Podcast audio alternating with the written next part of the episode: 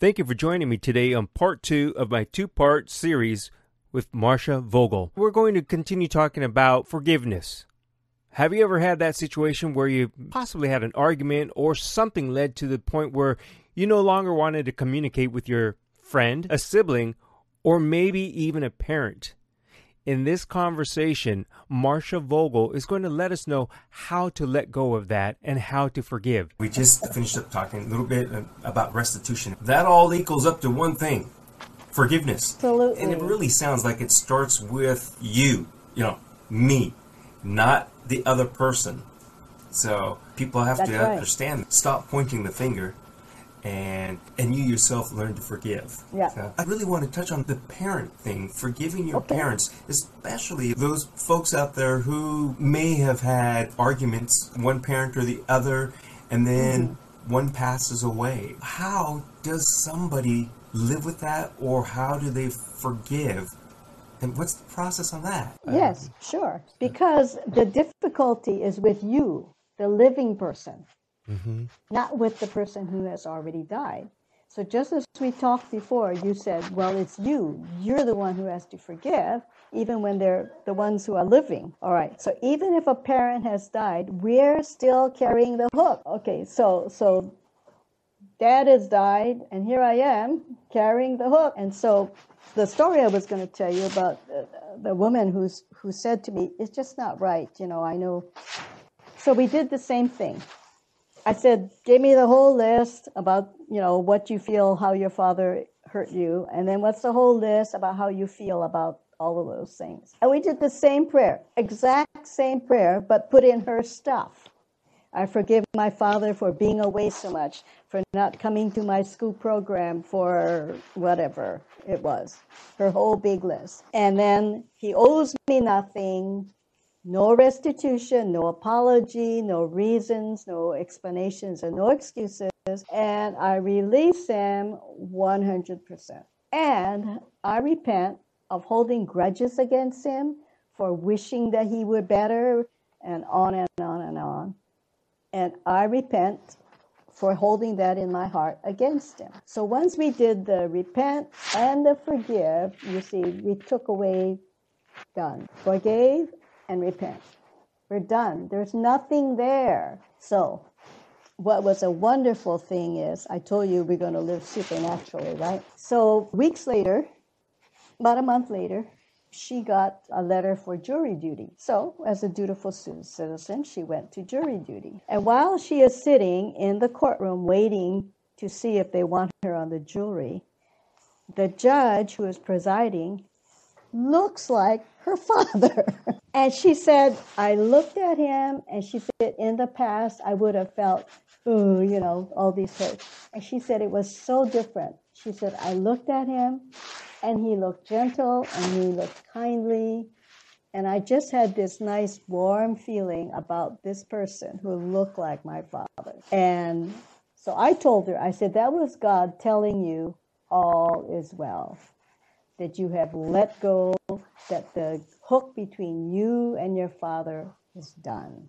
No more. Wow. And you're released. All this information seems like it's a logical path, it's logical thinking, but so few people understand it and do it.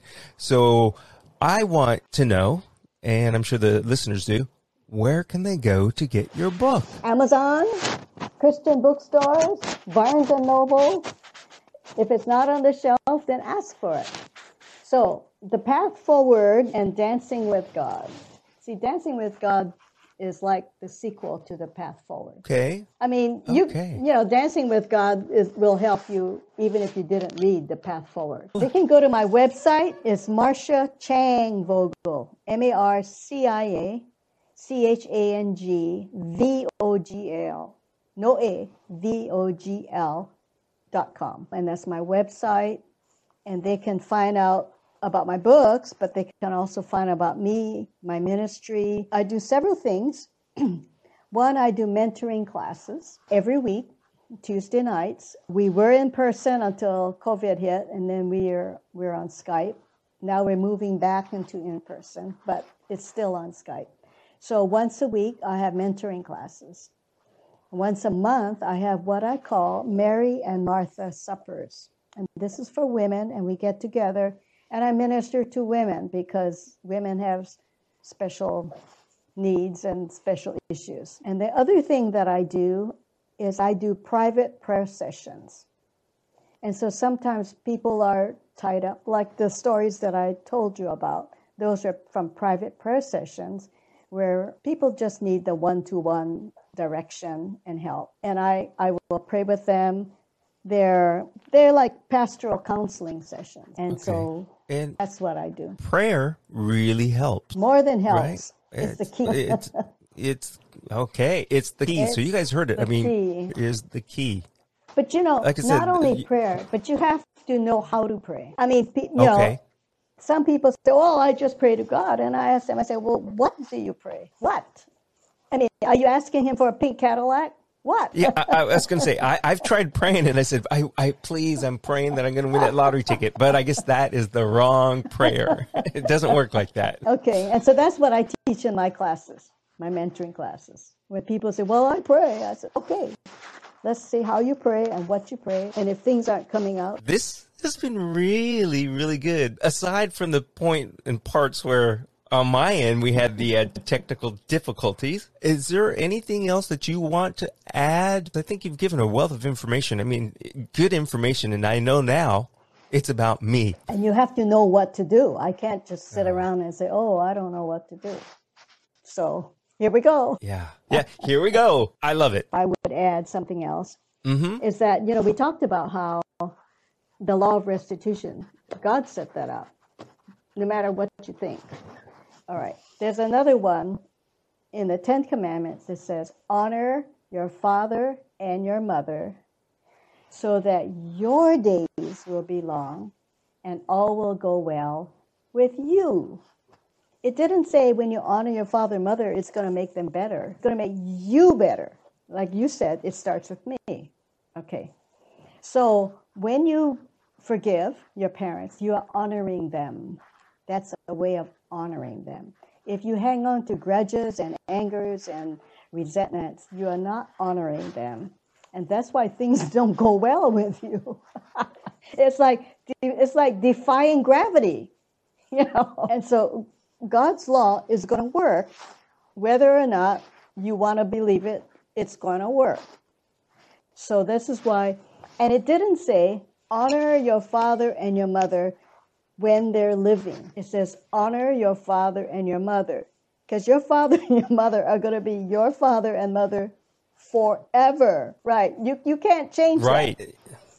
No, and and right. in heaven and Anytime, on earth, whether they're alive, dying, or dead, they're still your father and mother. So you know the law says, honor your father and mother, anytime.